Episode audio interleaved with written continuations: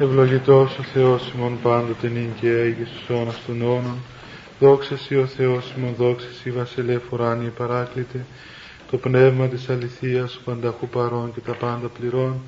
Ο θησαυρός των αγαθών και ζωής χορηγός ελθέ και σκήνωσον εν ημίν και καθάρισον ημάς από πάσης κυλίδος και σώσον αγαθέτας ψυχάς ημών. Αμήν.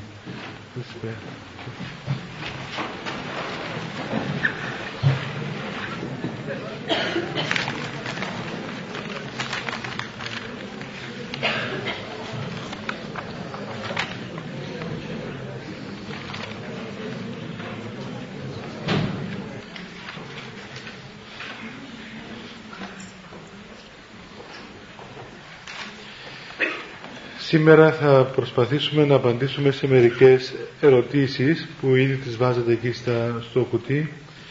Και επειδή μαζεύονται πολλές για να μην θεωρηθεί ότι τις περιφρονούμε και δεν λειτουργεί αυτό το σύστημα και αυτό έτσι ε, α, λοιπόν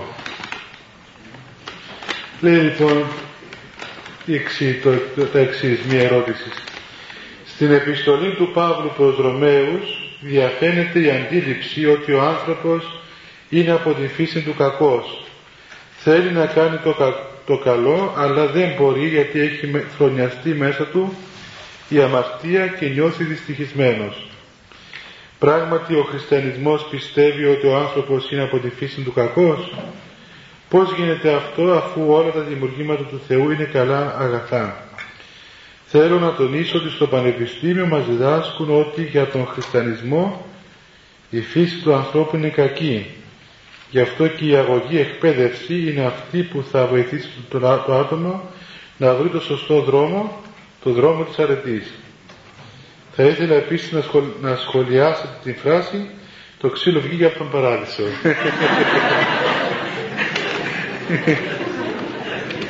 Τώρα πώς συνδέεται το ένα με το άλλο δεν μπορώ να καταλάβω. Φαίνεται ότι το ξύλο είναι από τη φύση του καλό. Γι' αυτό και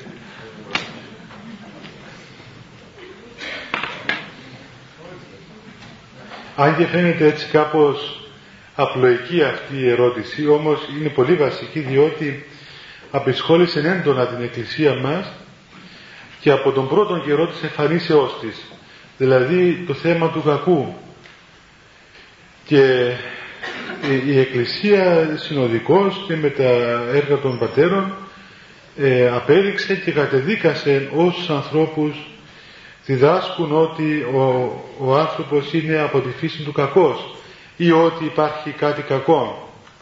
Ακόμα μπορούμε να πούμε ότι ούτε ο... Ε, τι είναι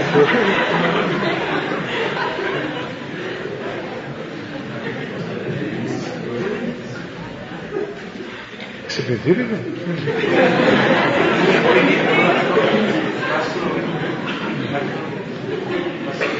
ε,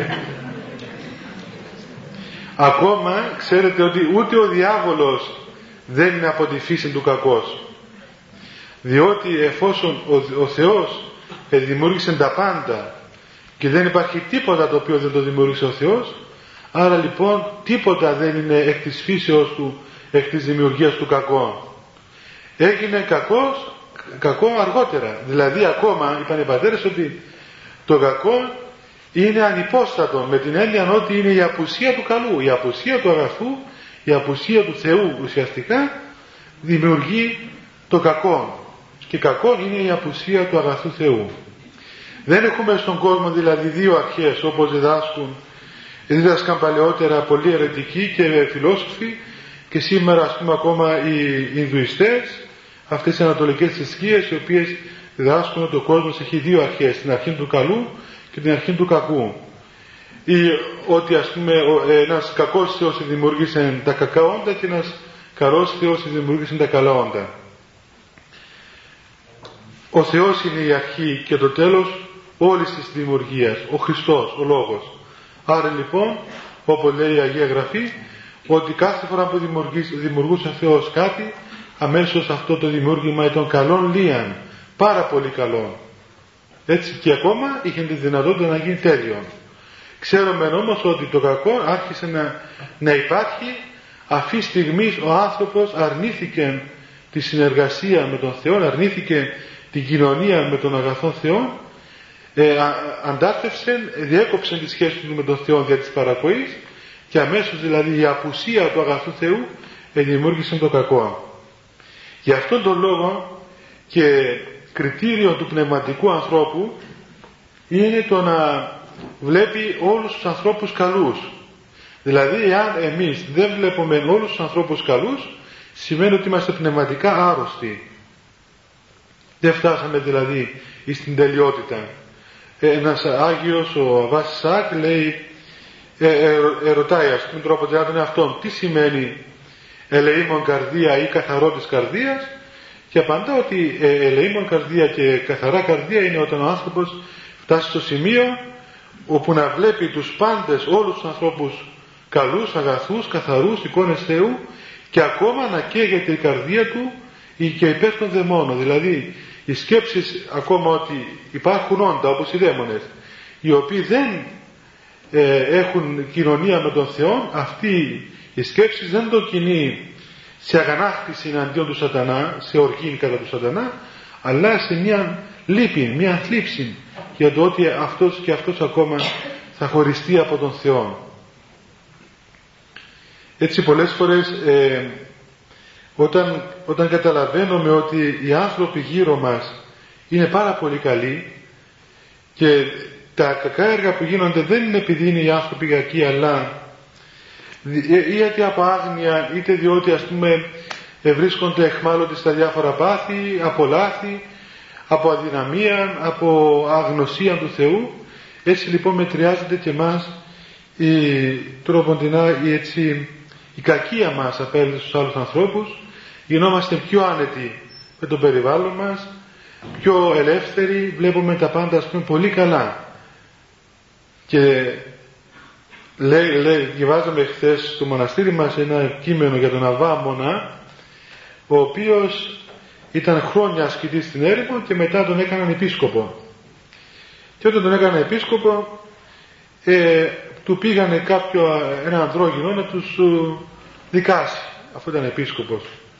Και εκεί άρχισε να, να λέει ο καθένας τα δικά του ας πούμε και αυτός τους αντιμετώπιζε με μάκραν επίοικαν και όλους έβγαζε καλούς ας πούμε. Και του λέει εκείνη η γυναίκα ότι αυτός ο Αβάς, δηλαδή αυτός ο γέρος είναι σαλός, είναι τρελός. Τι είναι τα πράγματα, τι δίκη κάνει τώρα ας πούμε. Και της λέει «Ε, τόσα χρόνια στην έρημο να αγωνίστηκα να αποκτήσω αυτήν τη σαλότητα και τώρα θα τη χάσω εξαιτίας σου. Δηλαδή θα γίνω κι εγώ πονηρός σαν εσένα και παντού να βγάζω κακίες και πονηρίες διότι θέλεις εσύ τόσα χρόνια, τόσα χρόνια άσκησης, προσευχής, ε, πνευματικής δηλαδή και σωματικής ασκήσεως ε, χρειάστηκαν να φτάσει στην καθαρότητα της καρδίας. Και θα τη χάσει διότι οι άνθρωποι είναι κακοί. Και αυτό που είπε ακόμα ο Χριστός ότι αν μη στραφείτε και γίνεστε ως τα παιδεία που μη εισέρθετε στην Βασιλεία των Ουρανών μπορούμε να πούμε ότι ε, εφαρμόζεται εδώ. Δηλαδή αν ο άνθρωπος δεν φτάσει να έχει αυτήν την παιδική ψυχή, την παιδική καρδία που να τα βλέπει όλα καλά, όλα αγαθά, όλα μέσα στο φως. Να μην υποπτεύεται τίποτα. Να μην ε, έχει κακές υπόνοιες για τον άλλον άνθρωπο τότε δεν μπορεί να μπει στη Βασιλεία του Θεού. Τώρα θα μου πείτε ότι πάτερ μα τι είναι τα πράγματα ας πούμε. Θα μας βγάλουν τρελούς, δηλαδή παλαβούς. Θα, θα γίνουμε παλαβοί. Να μην καταλαβαίνουμε τίποτα, μας γελά ο κόσμος, να μας γελούν οι άλλοι, να μας εκμεταλλεύονται, να γινόμαστε, γινόμαστε θύματα του κάθε ενός. Δεν νομίζω ότι η, Εκκλησία δημιουργεί τέτοια όντα, δηλαδή ας πούμε ανθρώπους που είναι θύματα, διότι ναι μεν υπάρχει αγαθότης, αλλά η αγαθότης αυτή δεν είναι διανοητική, είναι στην καρδία. Δηλαδή η κάθαρσης, η, η αγαθότης, η απλότης, πώς να πούμε αυτή η καλή διάθεση είναι μια καρδιακή αίσθηση μέσα στην καρδιά μας. Δεν είναι ο νους μας. Ο νους μας είναι καλός, είναι λογικός, είναι έξυπνος. Γι' αυτό λέει ο Απόστολος ότι να γίνεστε λέει παιδεία, όχι στα φρένα, στο λογικό, να, να μορεύκεστε δηλαδή που λέμε στην Κύπρο, να γίνεστε ε, μωρά, σαν τα μωρά ανόητοι, αλλά να γίνεστε στην κακία, στην καρδία. να είσαστε παιδάκια ως προς την, προς την κακία, να μην έχετε κακίες μέσα σας, αλλά ο νους σας να είναι τετράγωνος, να είναι λογικός, διότι εάν ο νους μας δεν στέκει στη βάση του και δεν έχει λογική, τότε οπωσδήποτε θα έρθει μια ώρα που το πρώτο πλήγμα που θα φάμε θα είναι από τον σατανά, από τον, από, το, από τον εχθρό της σωτηρίας μας που θα μας νικήσει. Και το παράδοξο ακόμα το οποίο συμβαίνει στους ανθρώπους του Θεού είναι ενώ είναι πανέξυπνοι άνθρωποι, πάρα πολύ έξυπνοι άνθρωποι και βλέπουν με τον καθαρό νου τους όλες τις ενέργειες των άλλων ανθρώπων, δεν τους γελάει τίποτα, καταλαβαίνουν πολύ καλά. Εάν άλλος κινείται ας πούμε από κακία, αν κινείται από πονεργιά, αν κινείται από, από ιδιοτέλεια, εν τούτης, ε, πάντοτε έχουν τρόπο ώστε και τον άλλον άνθρωπο να μην πληγώσουν, να μην ε, μειώσουν, να μην τον διαλύσουν, αλλά και τον εαυτόν τους να τον φυλάξουν. Θυμάστε που ο Χριστός λέει στο Ευαγγέλιο να γινόμαστε φρόνιμοι σαν, τα, σαν τους όφης, σαν τα φύκια και ακέραιοι σαν τις περιστερές. Δηλαδή να προσέχουμε πάρα πολύ όπως προσέχει το φίδι που αν κινδυνεύσει αμέσως πάει και κρύβει το κεφάλι του κάπου και να μην το χτυπήσει το κεφάλι και να το σκοτώσουν όπως είναι η αντίληψη της εποχής εκείνης και ταυτόχρονα να είμαστε ακέραιοι άνθρωποι όπως το περιστέρι που θεωρείται ας πούμε δείγμα της ακαιρεότητας της τελειότητας ώστε επάνω μας να μην πιάνει η κακία και η αμαρτία και η δολιότητα του κόσμου. Αυτό νομίζω είναι ένα, ένα χάρισμα, μια χάρις η οποία, στην οποία μόνο η Εκκλησία μπορεί να την δώσει. Δηλαδή να κάνει τον άνθρωπο να συνδυάσει τα δύο άκρα, τα δύο παράδοξα πράγματα και απλώνει στην καρδία, καθαρώνει στην καρδία και ταυτόχρονα πανέξυπνον και πανούργων με την καλή σημασία ώστε να μην το εγγύζει η κακία του κόσμου τούτου. Βέβαια οι πατέρες, ε, οι πατέρες οι Άγιοι, ας πούμε αυτοί οι μεγάλοι Άγιοι Αβάδες της Ερήμου άφησαν τον εαυτό τους εξ ολοκλήρου να κατεργαστεί αυτή τη μακαρία απλότητα σε τέτοιο σημείο που ε, ακόμα πολλές φορές τα παραδείγματά τους θεωρούνται ας πούμε σήμερα ε, ακατανόητα.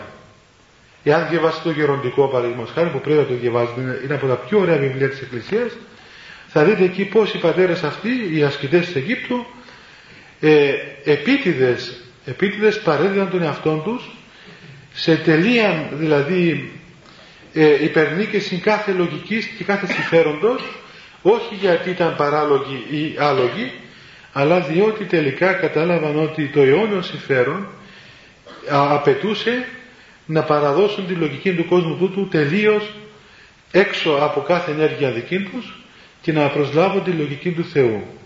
Και η λογική του Θεού λέει το εξής ότι όταν σε, σου δίνουν ένα χαστούκι στο ένα μάγουλο να γυρνάς και το άλλο. Και όταν σου πιάνουν ας πούμε το ρούχο σου να δίνεις ας πούμε και το, και το άλλο ρούχο. Και όταν σε αναγκάζουν να πας ένα μίλι να πηγαίνεις δυο. Λέει το γεροντικό ότι ένας Αβάς είπε σε έναν μωρό ότι έλα εδώ τι έκνο του λέει. Ξέρεις ότι ο Χριστός μας είπε άμα μας κλέβουν τα πράγματά μας να μην τα ζητούμε.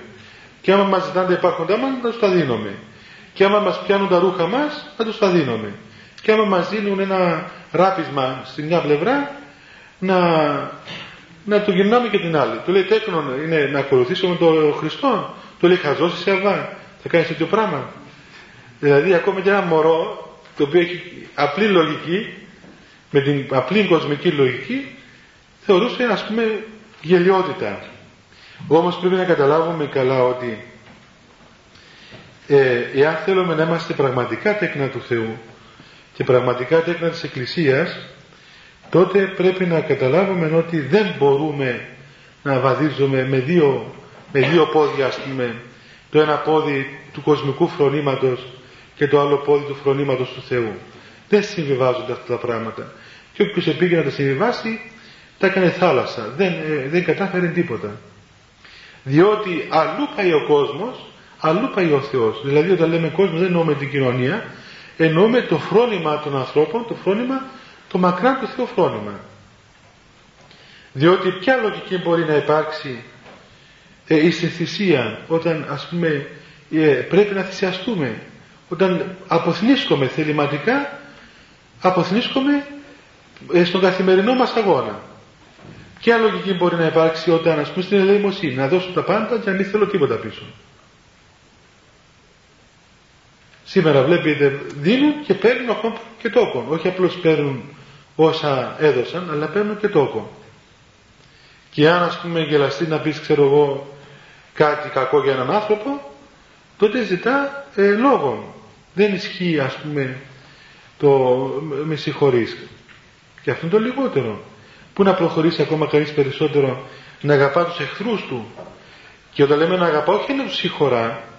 Το να συγχωράς τους εχθρούς του τέλος πάντων μπορεί να έχεις αγαθή καρδιά για να το κάνεις αλλά το να αγαπήσεις τους εχθρούς σου το οποίο είναι μια θετική κίνηση τεράστια αυτό είναι η εντολή του Χριστού.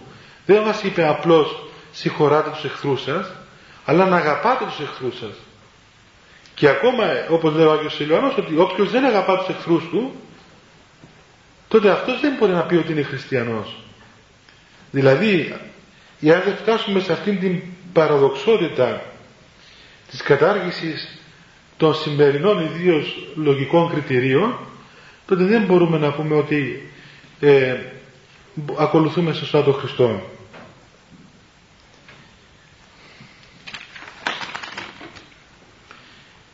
Τώρα, γιατί στο Πανεπιστήμιο λένε αυτά, δεν ξέρω αν τα λέει στο Πανεπιστήμιο, αν ο χριστιανισμός λέει ότι είναι κακός, αλλά δεν σημαίνει ότι ό,τι λένε στο Πανεπιστήμιο είναι και Ευαγγέλιο, έτσι δεν είναι.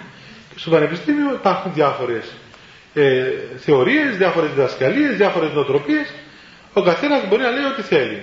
Εσείς όμως να έχετε κριτήρια δικά σας και να κοσκινήσετε αυτά που ακούτε. Διότι να σας πω εγώ από το δική μου εμπειρία, το το πανεπιστήμιο δεν το ξέρω εγώ, αλλά ξέρω από το δικό μας πανεπιστήμιο που ήμουν και στη θεολογική σχολή ότι τα 70% των διδασκαλιών των καθηγητών ήταν ανοησίες και αιρέσεις. Τα 70%. Και κανείς χρειάστηκε να κάνει μια αποτοξίνωση δηλαδή, έναν εμετό όλων εκείνων που έμαθε στο πανεπιστήμιο, τα οποία ήταν αιρετικά πράγματα. Διότι αυτοί όλοι μάθαιναν ε, θεολογία στη Δύση. Ήταν ορθολογιστέ βασικά. Ήταν θεολόγοι άθεοι. Δηλαδή η θεολογία τους ήταν αθεία ουσιαστικά. Διότι ήταν υποτιταγμένοι στον αυτόν λόγο. Ήταν φιλοσοφία μάλλον, όχι θεολογία. Ε, τι σημαίνει, επειδή το έλεγε ο καθηγητής της θεολογίας, έπρεπε να το καταπιούμε κι εμείς να το χάψουμε επειδή έτσι το έλεγε. Ε, είμαστε σε μια εποχή ευτυχώς που μπορείτε να διαβάζετε για τόσα άλλα πράγματα έχετε κρίσεις οπότε να διαβάζετε και να έχετε ανησυχίες να έχετε ερωτηματικά και αφιβολίες και να εξετάζετε κάθε λόγο που ακούτε ιδίως όταν αυτός ο λόγος αφορά την προσωπική σας πνευματική ζωή διότι στην πνευματική ζωή δεν μπορούμε να παίζουμε. Τώρα εάν σε ένα θεώρημα ξέρω εγώ επιστημονικό ε, ή φιλοσοφικό ε, βγήκε κάτι λάθος δεν χάθηκε ο κόσμος. Αλλά φανταστείτε ας πούμε να κάνει λάθος ένας ας πούμε που ε, φτιάχνει ένα αεροπλάνο ας πούμε έτσι και μπαίνουν 500 άνθρωποι μέσα και από ένα μικρό λάθος τους καταστρέφει όλους. Το ίδιο συμβαίνει και στην πνευματική ζωή. Ε, ξέρετε ότι ε, ενώ δεν μπορούμε να το καταλάβουμε πολύ καλά ιδίω όταν είμαστε στην αρχή το πώς η διδασκαλία ε, επηρεάζει το ήθος του ανθρώπου το βλέπουμε όμως πρακτικά σε ανθρώπους. Δηλαδή βλέπουμε ανθρώπους της Εκκλησίας παραδείγματος χάρη οι οποίοι έμαθαν να αντιμετωπίζουν την Εκκλησία σαν ένα σύστημα να γίνονται ε, να έχουν έξτρα μέσα τους να είναι κακοί να μην αγαπούν τους εχθρούς τους. Δηλαδή όπως συμπεριφέρονται ας πούμε οι, οι, οι οπαδοί του ενός κόμματος εναντίον του, του, του, του οπαδού, ε, τους οπαδούς ενός, εναντίον άλλου κόμματος και κάνουν ξέρω εγώ διαδηλώσεις και ρίχνουν πέτρες και πατάτες και λεπίδες και πράγματα το ίδιο δηλαδή περίπου να γίνεται και μέσα στους χριστιανούς. Και όλα αυτά εν ονόματι του Ευαγγελίου, δίθεν. Πού πάει ο λόγος του Θεού; Μας είπε να κάνουμε διαδηλώσεις, να σκοτώνουμε τους άλλους, να χτυπιόμαστε, να, να δέρνουμε ένα στον άλλο, τάχα δηλαδή για την επικράτηση του Ευαγγελίου. Αλλά ε, γίνονται αυτά διότι η κακή διδασκαλία, η κακή δηλαδή η, η κακή έτσι, μέσα στο νου τους πρόληψη των, των ιδεών ή όπως λέμε το κακό δόγμα γεννά το κακό μύθος. Οπότε εάν πιστεύουμε ότι υπάρχουν άνθρωποι κακοί, τότε δικαιολογείται και η κακία μας εναντίον των κακών ανθρώπων. Ε, λέγεται μέσα στο βίο του Αγίου Σιλανού ότι κάποτε βρέθηκε ο Άγιος Σιλανός σε μια συζήτηση στο Άγιον Όρος και κάποιος μοναχός εκεί αξινεκφράζεται εναντίον του σατανά με πολύ έτσι βαρκές εκφράσεις ας πούμε.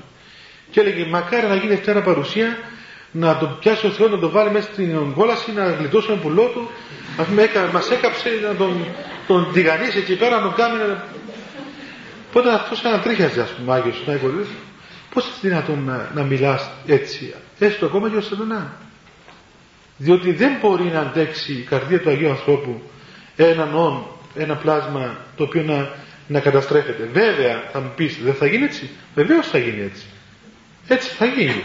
Αλλά όχι διότι ο Θεός θα το κάνει αλλά διότι αυτός εδιάλεξε να καταδικάσει αυτόν το έτσι. Ο Θεός είναι αμέτωχος κακών. Ακόμα αμέτωχος και της αιωνίου κολάσεως. Και ξέρετε που είπαμε μια άλλη φορά ότι είναι βασική, βασική διδασκαλία της Εκκλησίας ότι ουσιαστικά η κόλαση δεν είναι ένας τόπος δημιούργημα του Θεού. Δεν έπλασε δηλαδή ο Θεός κόλαση. Η κόλαση υπήρξε και υπάρχει και θα υπάρχει λόγω του ότι ε, τα όντα αυτά οι άνθρωποι ξέρω εγώ και οι δαίμονες δεν θα θελήσουν, δεν θα, δεν θα μπορούν λόγω του ότι δεν θέλησαν να κοινωνήσουν με τον Θεό. Άρα λοιπόν αυτή η γνώση του Θεού και μη, ε, ε, πώς να πούμε, και μην μπορώντας να κοινωνήσουμε με τον Θεό, το γνωρίσουν, θα το γνωρίσουν όλοι οι άνθρωποι, τον Θεό, αυτό είναι η αιώνιος κόλασης και ο σκόλιξ ο ακίμητος και το σκότος το, το ατελεύθερο και αυτά που λέει, λέει η Αγία Γραφή. Ενώ αντίθετα η Δύση, βάσει του ορθού λόγου και της φιλοσοφίας του στοχασμού, δίδαξε ότι ο Θεός δημιούργησε τόπον όπου υπάρχει κόλασης. Και μάλιστα τον εντόπιζε ένα διάστημα δυτική όταν ήταν στα βάθη της γης, στα έγκατα της γης. Ε, αυτά είναι όλα λάθος.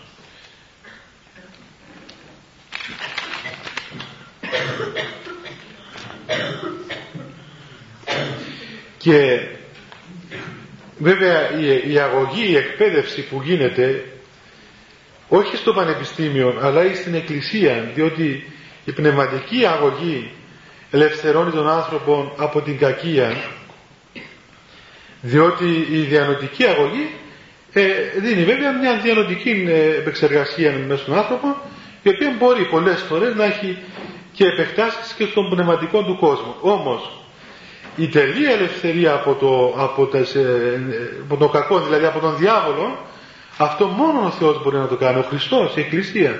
Γι' αυτό ο Χριστός ήρθε στον κόσμο για να ελευθερώσει ουσιαστικά τον άνθρωπο από τα δεσμά της αμαρτίας του σατανά. Δεν μπορεί να το κάνει αυτό το πράγμα ένα σχολείο, όσο καλό σχολείο και να είναι. Ούτε η Εκκλησία μπορεί να το κάνει για να γίνει σχολείο η Εκκλησία.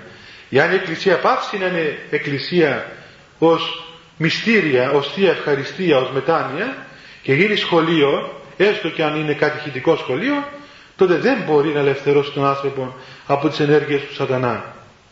Γι' αυτό και η Εκκλησία, το κύριο έργο της, δεν είναι η διδασκαλία, αλλά η λατρεία. Στην Ορθόδοξη Εκκλησία έχουμε πλήθος λατρείας και τμήμα διδασκαλίας. Βλέπετε, τελούμε τη λατρεία ώρες και έχουμε 15-20 λεπτά κατήχηση. Και η κατήχηση και η διδασκαλία είναι απαραίτητη, αλλά η λατρεία είναι το πρώτο των έργων της Εκκλησίας και τα μυστήρια. Διότι ουσιαστικά η χάρη του Αγίου Πνεύματος μπορεί να μπει μέσα στο βάθος της καρδίας του ανθρώπου και να τον ελευθερώσει, να τον κάνει υγιή. Και εάν θέλουμε να χαρακτηρίσουμε ας πούμε τι είναι η Εκκλησία ουσιαστικά, τι είναι, είναι ένα σχολείο, είναι ένας σύλλογος, ένα, μια ομάδα, τι είναι η Εκκλησία, το ότι η Εκκλησία μπορούμε να πούμε ότι είναι ένα νοσοκομείο, ένα ιατρείο, το οποίο θεραπεύει τον άνθρωπο. Και αν το ιατρείο ξέρω εγώ, είναι ένα νοσοκομείο ας πούμε, είναι μόνο πας εκεί σου κάνουν ψυχανάλυση ή σου μιλάνε λόγια ας πούμε καλά και με τα λόγια περιμένουν να θεραπευτεί το τυφλό σου που θέλει χείριση, ασφαλώς δεν είναι αυτό το πράγμα νοσοκομείο. Μπορούν τα λόγια να σε θεραπεύσουν, αν ξέρω εγώ είσαι λίγο συναφορεμένος, εάν έχεις καμιά στραβή ιδέα, εάν κάτι δεν πάει καλά με τις σημαίες του νου σου, τέλος πάντων μπορούν να το κάνουν. Αλλά η ουσιαστική ας πούμε ιατρική χρειάζεται ας πούμε πρακτική επέμβαση. Να επέμβει ο γιατρός να κόψει. Να κόψει, να ράψει, να δώσει φάρμακα, να, να θεραπεύσει. Εάν δεν το κάνει αυτό, τότε δεν έχει καμιά σχέση με την ιατρική. Έτσι λοιπόν είναι και η Εκκλησία, οι, οι άνθρωποι της Εκκλησίας, οι οποίοι προσπαθούν να θεραπεύσουν τους άλλους μόνο με τα λόγια. Γι' αυτό κάποτε ξέρετε πριν μερικά χρόνια, πριν αρκετά χρόνια, ε, μέσα στους κύκλους τους θεολογικούς, ας πούμε κύκλους, ε, θεωρείται ότι ο, ο, ο εξομολόγος και ο ψυχολόγος είναι το ίδιο πράγμα. Και έλεγα να σου πω ότι να γίνεις ε, εξομολόγος, αλλά να γίνεις και ψυχολόγος. Δηλαδή θεωρείται ότι έπρεπε να, να σπουδάσεις ψυχολογία για να είσαι καλός πνευματικός. Ας πούμε. Και μερικοί το έκαναν βέβαια, ας πούμε, έγιναν και ψυχολόγοι. Και τελικά ε, πήγαιναν να θεραπεύσουν τον άνθρωπο βάσει της ψυχολογίας. Άλλο πράγμα είναι η ψυχολογία, αλλού απευθύνεται, άλλο αντικείμενο έχει και άλλο αντικείμενο έχει η, η Εκκλησία και ο Πνευματικός. Ο Πνευματικός θεραπεύει τον άλλον άνθρωπο πρώτα απ' όλα με τη χάρη του Αγίου Πνεύματος, διότι τελεί μυστήριο. Δεν είναι μία συνάντηση όπως πάμε σε ένα ψυχολόγο, απλώς εδώ είναι παπάς αντί γιατρός. Γι' αυτό βλέπετε η Εκκλησία έχει ολόκληρα βιβλία με, με ευχές ακόμα και όταν πέσει ένας ποντικός μες στο λάδι. Ε, ναι, άμα πέσει ένας ποντικός μέσα σε ένα πιθάρι λάδι, έχει ευχές η Εκκλησία. Και καλή είναι η παπά να διάσει ευχές. Πάει βέβαια και ο άλλος ο μικροβιολόγος να δει ας πούμε τι γίνεται εκεί άμα έκανε ένα μικρόβιο. Αλλά θέλω να πω ότι η Εκκλησία αγκαλιάζει με τη χάρη του Θεού όλες τις ενέργειες του ανθρώπου. Και δεν πρέπει βέβαια η Εκκλησία να νομίζει, ας πούμε, ενώ, όχι η Εκκλησία, αλλά εμείς οι άνθρωποι της Εκκλησίας, ότι τέλος πάντων όταν είμαστε εμείς δεν χρειάζεται κανένας άλλος. Έτσι. Δηλαδή ε, λένε πολλοί, ας πούμε, λέει εδώ μια ερώτηση άλλη για να το συνδυάσουμε. Λέει ότι κανονικά όταν, ε, ναι, το να πηγαίνουμε στον ψυχίατρο ή ψυχολόγο όταν έχουμε τάση, κατάθλιψη, τάση αυτοκτονίας είναι αμαρτία; Και ακόμα τον ίδιος ο πνευματικός μας στέλνει στον ψυχίατρο και ψυχολόγο τότε δεν είναι αμαρτία; Κανονικά δεν πρέπει να καταφεύγουμε στον πνευματικό και στον Θεό. Δηλαδή πρέπει να ξέρουμε πολύ καλά ότι ο πνευματικός δεν είναι γιατρός. Έτσι. Και ο γιατρός δεν είναι πνευματικός. Όταν ο γιατρός πάει να γίνει πνευματικός είναι τσαρλατάνος. Και όταν ο πνευματικός πάει να γίνει γιατρός είναι ψεύτης. Εκτός και αν έχει σπάσει ιατρική να πούμε. Και είναι γιατρός. Αλλά δεν μπορεί ένας πνευματικός ιερέας να σου πει ξέρω εγώ αν πρέπει να κάνει χείριση ας πούμε ε, τους πνεύμονες σου ή όχι. Αυτό πρέπει να σε εξετάσει ο γιατρός. Και ας το πει ο γιατρός, να κάνεις, να κάνεις. Ο ιερέας θα έρθει να σου διαβάσει μια ευχή, να σε επισκεφθεί χάρη του Αγίου Πνεύματος, να σου δώσει ο Θεός υπομονή, δύναμη, ε, στηριγμός στον αγώνα σου και αν είναι για το συμφέρον σου και την υγεία σου ακόμα. Αλλά θυμάστε πολύ καλά ότι ο Χριστός όταν έκανε θαύματα εθεράπευε πρώτα την ψυχή του ανθρώπου και ύστερα το σώμα του. Δηλαδή το πρώτο στον που ζητά ο Θεός είναι την, την ψυχική ίαση, όχι τη σωματική. Διότι αυτό είναι έργο που το κάνουν και οι άνθρωποι. Ε, το να πηγαίνουμε στο ψυχίατρο ή στο ψυχολόγο είναι καλό με ορισμένες δηλαδή προϋποθέσεις. Υπάρχουν βέβαια περιπτώσεις που οπωσδήποτε πρέπει να πάμε σε ένα ψυχίατρο. Δεν μπορεί να γίνει διαφορετικά. Πρέπει να πάμε. Και οπωσδήποτε πρέπει να πάρουμε και τα φάρμακα που μας δίνει ο ψυχίατρος. Διότι αν δεν τα πάρουμε ή αν δεν πάμε θα γίνουμε χειρότερα. Και ακόμα πολλές φορές και εμείς οι ιερείς και εγώ ας πούμε συστήνω στους ανθρώπους να πάνε σε γιατρό. Διότι βρίσκεται σε τέτοια κατάσταση όπου δεν μπορεί να ενεργήσουν πλέον τα δικά μας λόγια. Και ενεργούν βέβαια οι προσευχές και οι ευχές της Εκκλησίας, αλλά αυτές αναφέρονται στην πνευματική ίαση και για τη σωματική υγεία πρέπει να πάει σε έναν γιατρό. Εάν χάλασε το νευρικό του σύστημα, τότε πρέπει να πάει σε έναν νευρολόγο. Εάν χάλασε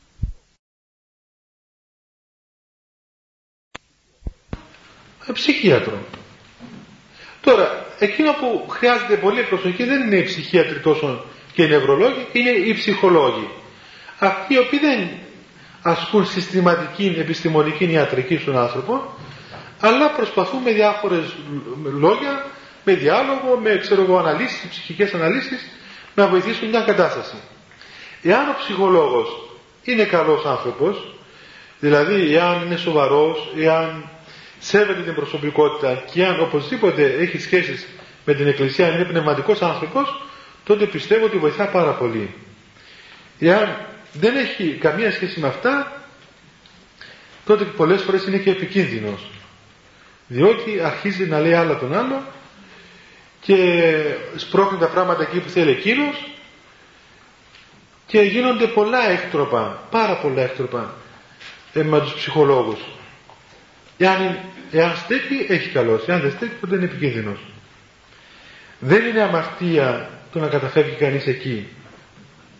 Τώρα βέβαια αν θέλει να ρωτήσει και τον πνευματικό του ας πούμε εάν πρέπει να πάει ή όχι ας τον ερωτήσει. Όμως να ξέρετε ότι χρειάζεται μια προσοχή ε, ποιο ρωτάμε πάντοτε ακόμα και ένα πνευματικό έτσι.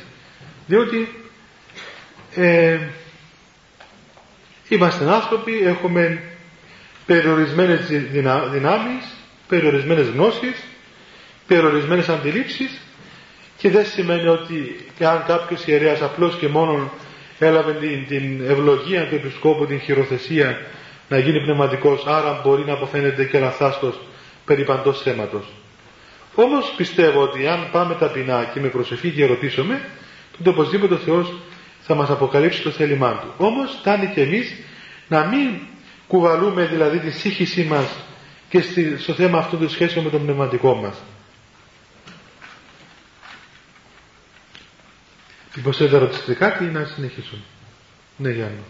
Γιατί πολλοί γέροντες προτιμούσαν να υποφέρουν κάποιες αρρώστιες και να μην πηγαίνουν στο ιδιαίτερο. Πολλοί πατέρες δεν, δεν πήγαιναν στο γιατρό, όχι διότι απέρριπταν την ιατρική επιστήμη, αλλά κυρίως αυτοί που δεν πήγαιναν ήταν ασκητές, μοναχοί ασκητές, οι οποίοι όλη τη ζωή ήταν ας πούμε τελείως έτσι εκτός κόσμου Άρα και σε αυτές τις δύσκολες καταστάσεις δεν ήθελαν να καταφεύγουν ας πούμε σε ανθρώπινα μέτρα. Είναι α, και αυτό ένα, ανάλογα με, τα, με την πνευματική κατάσταση που έχουμε. Όμως τελικά όλοι πήγαιναν. Απόδειξε ας πούμε ο Μέγας Άγιος, ο Άγιος Νεκτάριος της εποχής μας, του αιώνα μας, εκοιμήθη στο νοσοκομείο. Όταν πήγε που είχε, που, για να θεραπευθεί. Ο πατήρ Πέις που ήταν πριν λίγο καιρό και αυτός εχειρίστηκε παρόλο που δεν ήθελε, υπευλήθησε ιατρική θεραπεία. Ο πατήρ Πορφύριος, ο οποίος θεράπευε τους άλλους με τον λόγο του και σε ένα ρήπιο απορός και είχε δέκα γιατρούς γύρω του. Δηλαδή είναι, ο Θεός ο ίδιος αφήνει και τους Αγίους ανθρώπους να ταπεινώνονται ενώπιον των ιατρών. Δεν είναι κακό να πάει κανείς στον γιατρό. Αλλά κακό είναι να, να πιστεύει, δηλαδή να έχει όλη την ελπίδα στον γιατρό. Κακό είναι αυτό. Αυτό είναι η έλλειψης πίστεως. Πρέπει να ξέρουμε μέχρι πού πιστεύουμε στον γιατρό και μέχρι πού πιστεύουμε στον Θεό.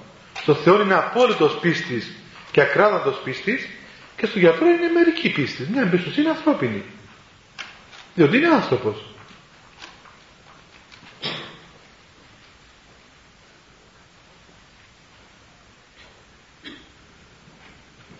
Δηλαδή ουσιαστικά πρέπει ο άνθρωπος να καταλάβει πολύ καλά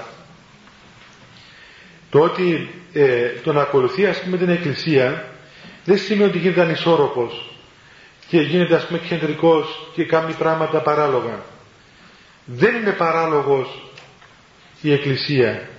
Έχει απλώς δική της λογική, η οποία λογική απεδείχθηκε μέσα από τους αιώνες ότι ενίκησε τη λογική του κόσμου τούτου. Διότι η λογική του κόσμου αυτού, η οποία είναι συνδεδεμένη με την ιδιοτέλεια και είναι συνδεδεμένη με την πονηρία και τα πάθη του ανθρώπου ουσιαστικά ε, σκοτώνει τον άνθρωπο τον σκοτώνει και πνευματικά και σωματικά και ψυχικά ενώ η λογική του Θεού η υπέρ των λόγων του ανθρώπου αυτή μπορεί εξωτερικά να φαίνεται ότι αδικεί τον άνθρωπο προς καιρό ή ακόμα τον σκοτώνει τον άνθρωπο όπως έχουμε τους μάρτυρες αλλά ουσιαστικά ελευθερώνει και ζωοποιεί και ζωογονεί τον άνθρωπο. Και οπωσδήποτε εσείς είστε νέα παιδιά και καθημερινά έχετε να αντιμετωπίσετε αυτό το δίλημα μπροστά σας. Δηλαδή ε, μια, ένα ρεύμα τεράστιο το οποίο οδηγεί στην κοσμική ζωή. Και μια άλλη φωνή λεπτή, ισχνή, αδύνατη που μας καλεί προς μια άλλη ζωή, μια ευαγγελική ζωή. Και έρχεται το ερώτημα τι να κάνουμε τώρα; Έτσι τι πρέπει να κάνουμε; Πώς πρέπει να ακολουθήσουμε; Μπορούμε να τα συμβιβάσουμε αυτά τα πράγματα; Και αν τελικά ε, θελήσουμε να ακολουθήσουμε ξέρω εγώ έναν δρόμο αντίθετο με αυτόν το δρόμο του κόσμου τι γίνεται με εμάς; και ας σας πω ένα απλό παράδειγμα το οποίο είναι εντονό τις μέρες αυτές που ε, ε, στέκει μπροστά μας κάθε χρόνο εμείς είμαστε τέκνα της Εκκλησίας έτσι η ζωή μας δηλαδή έχει ως κέντρο την Εκκλησία. Ή μάλλον μπορώ να πω ότι η ζωή μας είναι Εκκλησία, είναι εκκλησιαστική ζωή. Είναι κέντρο ο Χριστός. Αφού είμαστε τέκνα της Εκκλησίας και θέλουμε να εφαρμόσουμε στον εαυτό μας όλη αυτή την αγωγή του Αγίου Πνεύματος, την πνευματική αγωγή για να ζήσουμε εν Χριστό, να ζει ο Χριστός μέσα μας και να απαλλαγούμε από τα πάθη και την αμαρτία και να αποβάλουμε από πάνω μας τη διαστροφή, την πνευματική και την διανοητική τότε λοιπόν πρέπει να, να υπαχθούμε τρόπο δεινά στην εκκλησιαστική ζωή, τη ζωή της Εκκλησίας. Τώρα λοιπόν η Εκκλησία ως σώμα Χριστού και σώμα πιστών ανθρώπων που πιστεύουν στον Χριστό έχει μια, ένα στάδιο, έτσι, μια αγωγή. Αρχίζουμε την πνευματική αγωγή του τριωδίου. Όταν λέμε τριώδιο εννοούμε μια, μια περίοδο της Εκκλησίας λειτουργική όπου ε, το πιο μεγάλο μέρος του τριωδίου είναι μια νηστεία αυστηρή ένα πλήθος ακολουθιών, προσευχών και μια έτσι πιο ε, επιστράτευση, πιο μεγάλη επιστράτευση των δυνάμεών μας. Μια επιστράτευση πνευματική, στην οποία ο άνθρωπος καλείται, ο πιστός χριστιανός, να νηστεύσει, να αγρυπνήσει, να κοπιάσει, να αγωνιστεί περισσότερο αντί των παθών του, να στερηθεί πολλά πράγματα, να υποβληθεί σε περισσότερη ε, προσευχή και ε, στάση και ύπαρξη μέσα στον ναό ακόμα, ακριβώς για να δώσει τρόπον μια ιδιαίτερη κίνηση στην πνευματική του ύπαρξη. Και όσοι πάτε στην εκκλησία και ακούτε τα τροπάρια, αρχίζουν να ψάχνουν τα τροπάρια στην εκκλησία προς κριτήρια, προς πνευματικό αγώνα. Αποκορύφωμα, ας πούμε, να, την άλλη Κυριακή, είναι η Κυριακή των Απόκριων, όπου ας πούμε πάγουμε να τρώμε το κρέας, μετά μία εβδομάδα και μετά σταματούμε τα πάντα και αρχίζουμε να πιστεύουμε και αρχίζουμε να περίφημα εκείνα ωραία τροπάρια που λέει η Εκκλησία ότι ανοίγει το στάδιο των πνευματικών των αρετών και μπαίνουμε μέσα και εκεί στέκει ο Χριστός ως αγωνοθέτης ο οποίος ε, καλεί τα τέκνα των αγωνιστούν εναντίον όλων αυτών των πραγμάτων. Δηλαδή στέκει τρόπον την Άγια Εκκλησία και ανοίγει ένα χώρο, ένα στίβο και λέει όσοι είστε τέκνα της Εκκλησίας περάστε μέσα. Τώρα αυτό το διάστημα ας πούμε έχουμε την επιστράτευση, πνευματική επιστράτευση. Ταυτόχρονα βλέπουμε και κάτι άλλο. Παράδοξο στην ίδια εποχή. Τον ίδιο χρόνο, ταυτόχρονα τον ίδιο χρόνο. Είναι τα καρναβάλια, οι απόκριες. Οι απόκριες αυτές. Ένα άλλο στάδιο. Μασκαρέματα, ξεφαντώματα, γλέντια, ανοησίες, βλακίες, αμαρτίες, ε, υποκρισίες, όλα τα πάντα. Και στέκομαι τώρα μπροστά. Μπροστά εμείς όλοι οι χριστιανοί, εσείς τουλάχιστον. Που ζείτε στον κόσμο. Και τι να κάνω τώρα; Να πάω στον αποκριάτικο χώρο ας πούμε του τάξης μου, του σχολείου μου, του πανεπιστημίου μου. Έρχονται οι γονείς, ρωτάνε τα παιδιά μου, στον υπηαγωγείο, κάνουν αποκριάτικους χώρους. Τι να κάνω, να το πάρω, να το στείλω; Εγώ να πάω, τι γίνεται, είναι, δεν είναι αμαρτία; Τι πρέπει να κάνω, μόλι πάνε, εγώ να μην πάω, όλα τα παιδιά πάνε. Γίνεται στο δημοτικό. Όλη την τάξη του δημοτικού πάει και ένα μωρό λέει δεν πάω. Εκείνοι που δεν πάνε είναι χιλιαστές.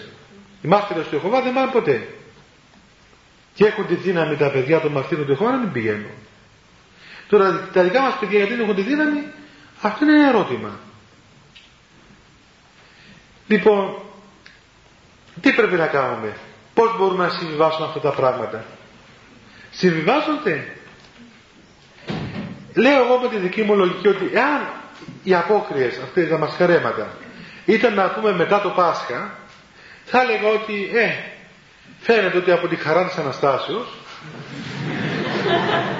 τα, τα πάντρεψαν και αυτά και πασκαρεύονται.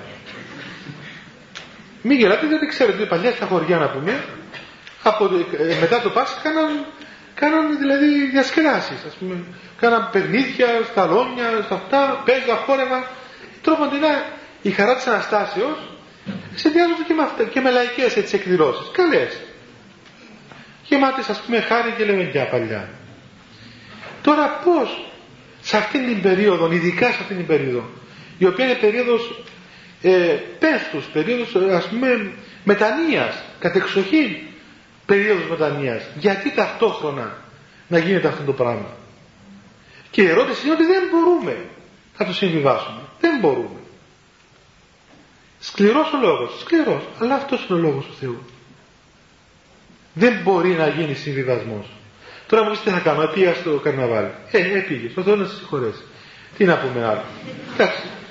Ε, αμάρτησες, ας πούμε έκανες αμαρτία, εντάξει. Αμάρτησα, καταλαβαίνω ότι έκανα λάθος, ότι είμαι αδύνατος, ότι είμαι ξέρω εγώ δεν μπορώ να αντισταθώ, ωραία. Καλά.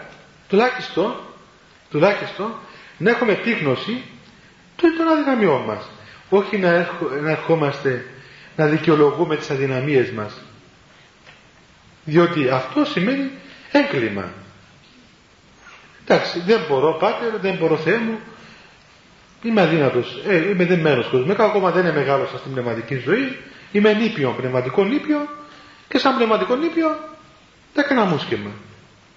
Εντάξει, αυτό το δέχεται ο Θεός.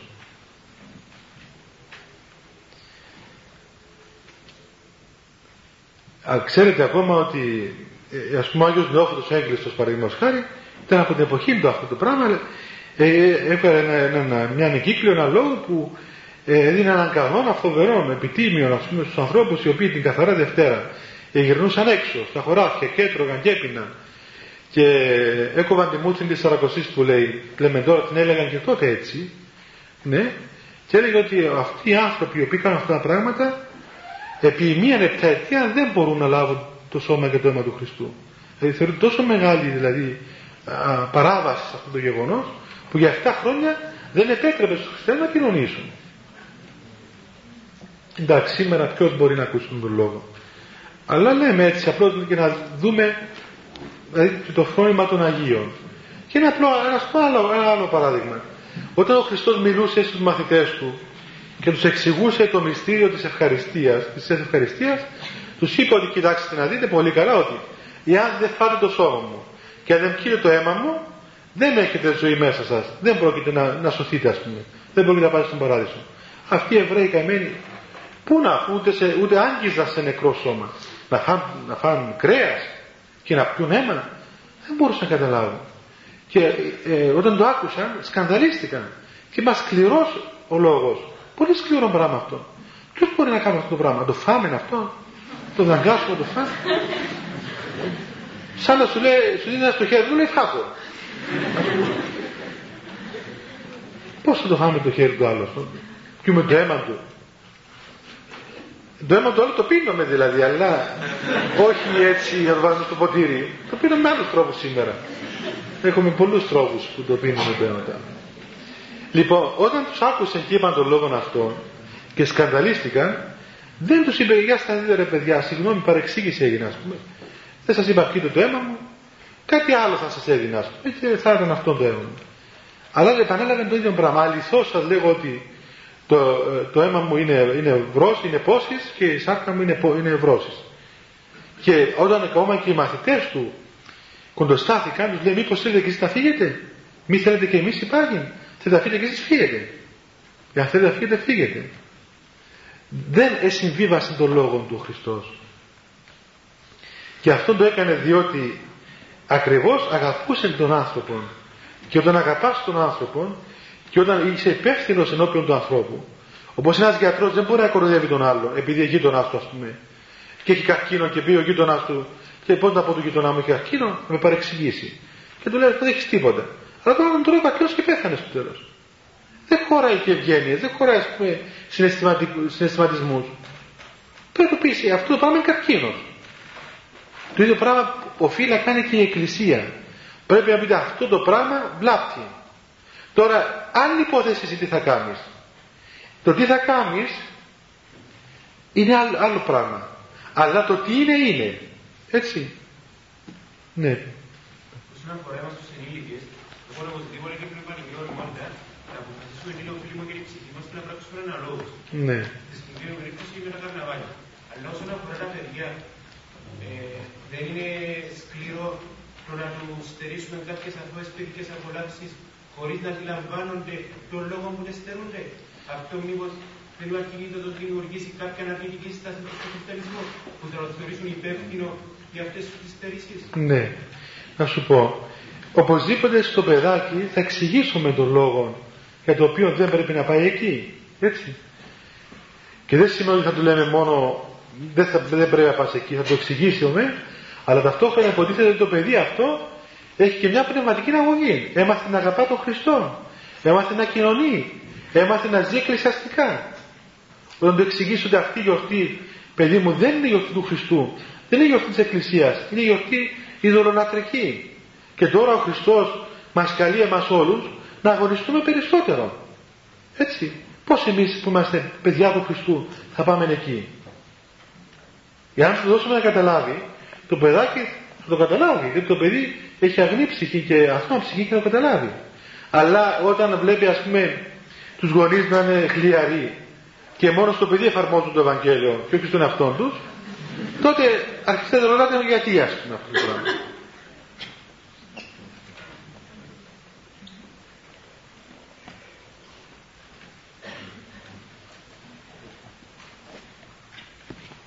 Θέλετε τίποτα να πείτε;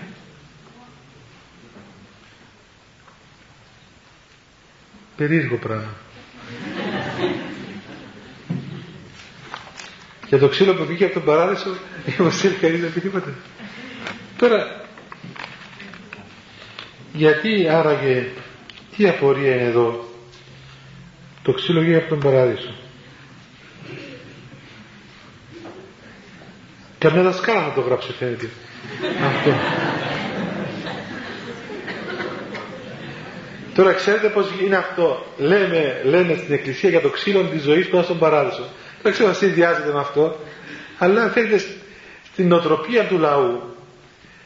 Ε, μπορεί, ξέρετε ότι η Αγία Γραφή ονομάζει το, το δέντρο της γνώσεως εκεί που, που λέει ας πούμε ότι ξύλων ζωής έτσι και στην εκκλησία πολλές φορές λέμε για το ξύλο της ζωής αυτό το οποίο μας εξήγαγε από τον παράδεισο. Όχι ότι βγήκε και το ξύλο μαζί μας, εμείς βγήκαμε και ήταν μέσα. Τώρα φαίνεται όμως ότι μερικές φορές το ξύλο δηλαδή έχει ευεργετικά αποτελέσματα.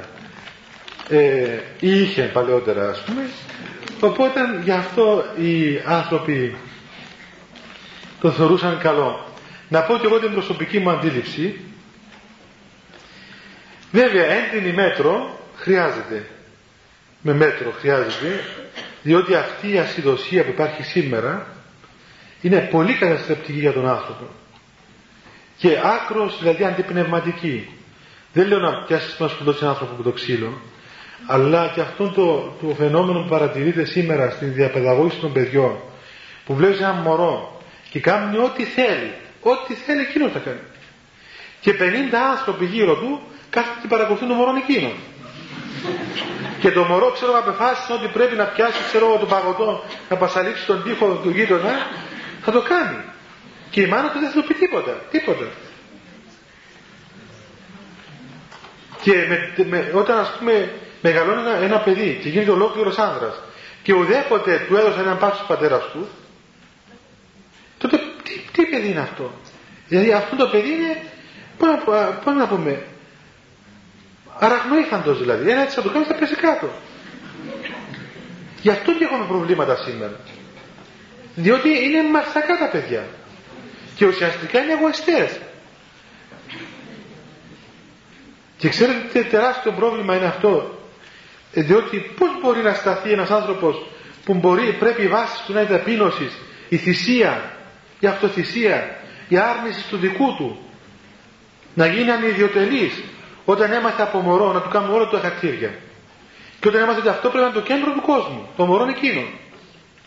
Είναι φοβερό πράγμα δηλαδή, τόσο αντιπνευματική η σημερινή ας πούμε παιδαγωγική, η οποία νομίζω ότι δηλαδή τα παιδιά αυτά που μεγαλώνουν σήμερα, με αυτόν τον τρόπο, ξέρω δηλαδή θα γεμίσουν ο τόπο ψυχασθενείς. Αυτό το, το, το φέρνει στην εκκλησία. Και στέκει το μωρό εκείνο, τρέχει πάνω κάτω σαν σδούρα. Και κάθεται και το κοιτάει ο πατέρας του. Και αν τολμήσει να του πει, ξέρω εγώ, έλα εδώ, ξέρω εγώ, του μια γροθιά. Και το παράδοξο είναι ότι μόνο τα Κυπριόπουλα τα κάνουν αυτά τα πράγματα. Δέστε και τα, τα, να δούμε. Κάνουν έτσι τα Αγγλεζόπουλα. Τα Γερμανάκια, ξέρω εγώ, τα, τα οποιαδήποτε άλλα μωρά. Γιατί δηλαδή, τι είναι; Εγώ μια φορά όταν ήρθα στην Κύπρο πήγα και στη, ε, η αδελφή μου είχε ένα κατάστημα στη Λεμεσό, βιβλιοπωλείο. Ε, είσαι καθόμουν εκεί και μιλούσα με την αδελφή μου και έρχονταν διάφοροι αγοράσαν διάφορα πράγματα. Ήρθε μια Αγγλέζα με δύο μωρά. Τα άφησα μωρά εκεί και τους είπε δεν θα αγγίξετε πουθενά. Κάθισαν εκεί τα καημένα, ούτε τάραξαν ούτε κινήθηκαν, τίποτα. Έρχεται και μια Κυπρέα, ανεβαίνει εκείνος πάνω σαν ράφι, έριξε το ράφι όλο κάτω. Και αντί να φταίξει το μωρό, φταίξει αδερφή μου που δεν είχε καλά το ράφι. ε, γιατί δηλαδή αυτό το πράγμα, ε, μετά, αν μπούμε ακόμα και από πνευματικής πλευράς, πώς θα πιάσει αυτόν τον άνθρωπο να το διδάξει την αυτομεψία, να μέφεται τον εαυτό του, να σηκώνει το βάρος πάνω του και να πει του εγώ φταίω. Όταν έμαθε από μόνο του ποτέ δεν φταίει εκείνος.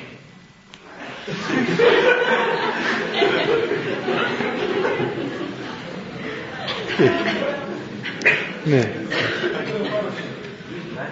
Εντάξει.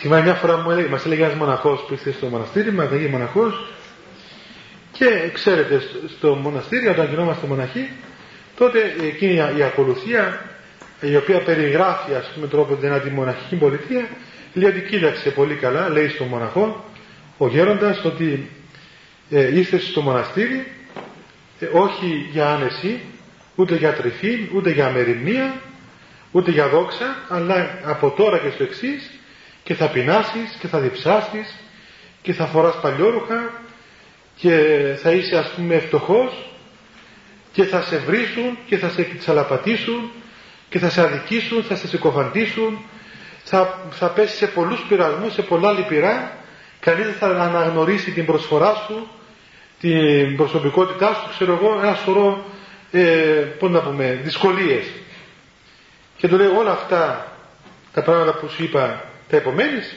χάρη τη Χριστού λέει ναι ε, όταν τα αυτά πάντα πάθεις τότε να χαίρεσαι διότι πολύ ο μισθός εντός ουρανής.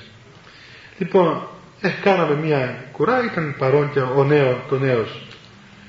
Όταν άκουσα αυτά τα πράγματα, λέει Παναγία μου, εγώ μια φορά ο πατέρας μου έδωσε ένα χαστούκι και τον ανάγκασα να μου ζητήσει συγγνώμη. Όχι εδώ πέρα να με βρίζουν και να μου λέει ας πούμε, ξέρω εγώ δεν έκανα τίποτα, να λιώνω από το πρωί μέχρι το βράδυ να τσαπίζω, να σκάβω, ξέρω εγώ να σκουμπίζω. Και κανείς να μην σου λέει ευχαριστώ. Ξέρετε, το μαθητή ποτέ δεν λένε ευχαριστώ. Ευχαριστώ που μαγείρεψες, ας πούμε. Δεν έχει χήμα. Αν πάτε ακόμα στο Αγενόρος, όχι μόνο δεν του λένε ευχαριστώ του μάγειρα, αλλά την ώρα που βγαίνουν οι μοναχοί από την τράπεζα και ο γονατιστός εκεί. Ο γονατιστός κάτω και ζητά συγγνώμη. Που μαγείρεψε και φάγα. Ενώ τώρα οι γυναίκες, ενώ δεν μαγειρεύουν, θέλουν και ευχαριστώ τον άντρα τους. το στέλνουν και ψουμνίζει από το εστιατόριο, έρχεται σπίτι και του θέλουν και ευχαριστίες.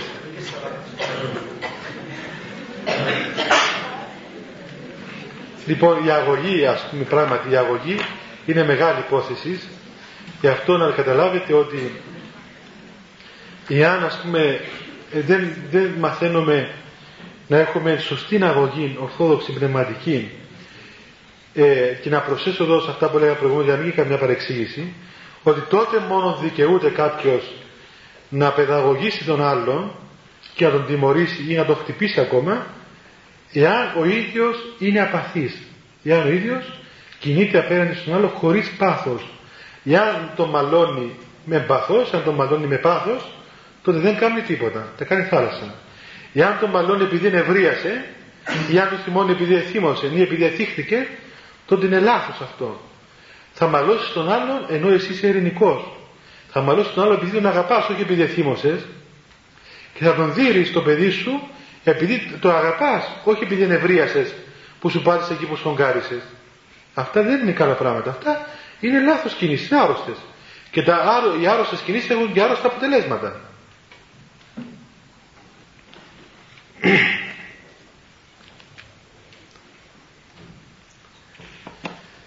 Θέλετε τίποτα να πείτε;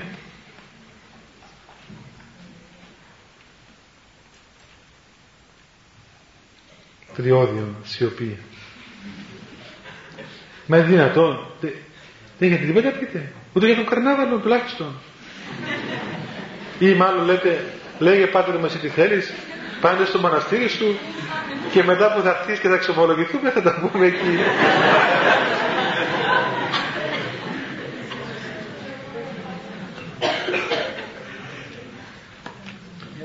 Ορίστε. Τώρα που μπήκαμε στην Τριώδιο, θέλετε να ρωτήσουμε. Υπάρχουν πολλά σχετικά με τον αγώνα.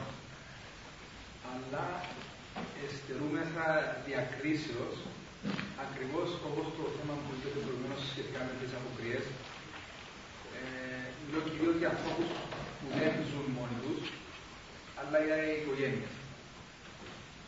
Πώς δεν συμβάζονται σίγουρα τα πράγματα αλλά υπάρχουν πολλές ακολουθίες, υπάρχουν τα απόδειγμα, υπάρχουν. Ναι, καλά. Κοίταξε, οπωσδήποτε υπάρχουν ακολουθίες και αυτά, αλλά ε, πρέπει να έχουν και ισορροπία, έτσι. Δηλαδή, η Εκκλησία λειτουργεί οπωσδήποτε, αλλά καθένας ανάλογα με τα μέτρα του και τις δυνάμεις του. Δηλαδή, αν αφήσει τη γυναίκα σου μηγεί όλη μέρα μέσα στις ακολουθίες, το πιο πιθανό είναι να σου κατέβει με κανένας σπόξιλο μέσα στην εκκλησία. Έτσι, εκτός και αν είναι πνευματικός άνθρωπος. Εάν η σύζυγος είναι πνευματικός άνθρωπος και ακολουθεί τον άντρα της, πολύ καλά. Αλλά δεν μπορεί να προφασιστεί ένας ότι εγώ ας πούμε θα είμαι όλη μέρα στην εκκλησία και η γυναίκα μου η οποία είναι αδύνατη στην πίστη ή δεν πιστεύει ας πούμε δεν αφήνει όλη μέρα σπίτι μόνη της. Πρέπει να βρει μια μέση λύση, να θυσιάσει από τον εαυτό του κάτι ώστε να, να φέρει τα πράγματα σε μια ισορροπία. Ο Θεός ενώνει τους ανθρώπους, δεν τους χωρίζει. Ούτε εν ονόματι του Χριστού πρέπει να χωριζόμαστε από τους άλλους. Και ιδίως στην οικογένεια. Δηλαδή, τι τα παιδιά. Πώς, τι είναι, πώς είναι σωστό να ενθαρρύνονται στον αγώνα. Ε, εξαρτάται τι, τι παιδάκι είναι. Αν είναι μωρό, τι αγώνα κάνει το μωρό. Ας πούμε. Ούτε πάει να το πιάσει να το βιάσει μέσα, μέσα στην εκκλησία τρεις ώρες που κάνουν πολλοί γονείς, το κρατούν εκεί, ας πούμε. Ε, βέβαια θα αντιδράσει. Αφού δεν καταλαβαίνει. Αφού δεν, δεν αισθάνεται το παιδάκι. Το παιδάκι και λίγο έξω. Βγάζει το λίγο έξω το μωρό να παίξει. Και μετά ξαναμπαίνει μέσα. Το κρατάς δύο ώρες μέσα στην εκκλησία. Ε, θα χτίσει να σκάσει. Σου λέει τι κάνουν αυτοί εδώ μέσα. Δύο ώρες. Δεν καταλαβαίνει. Σου λέει, κάτω το έξω να παίξει εκείνο και φέρει το λίγο μέσα μετά. Και πάλι έξω και πάλι μέσα. Ναι. Είναι την εκκλησία και τα μωρά. Δεν είναι καλύτερα να πάμε λίγο πιο αργά; Έστω. Ας πάμε λίγο πιο αργά. Ή ε, αν οι σύζυγοι συμφωνούν, ας παίρνει ο ένας ας πούμε λίγο πιο αργά και όλα να παίρνει από αρχή και να, να, να, να αλλάσσονται. Κάθε Κυριακή να μην κάνουν όλη την λειτουργία. Ας πούμε προφασιζόμενοι τα μωρά.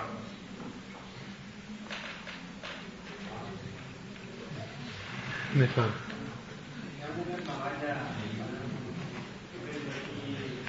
Λίγο δεν θα φάνω ούτε ακούω εγώ.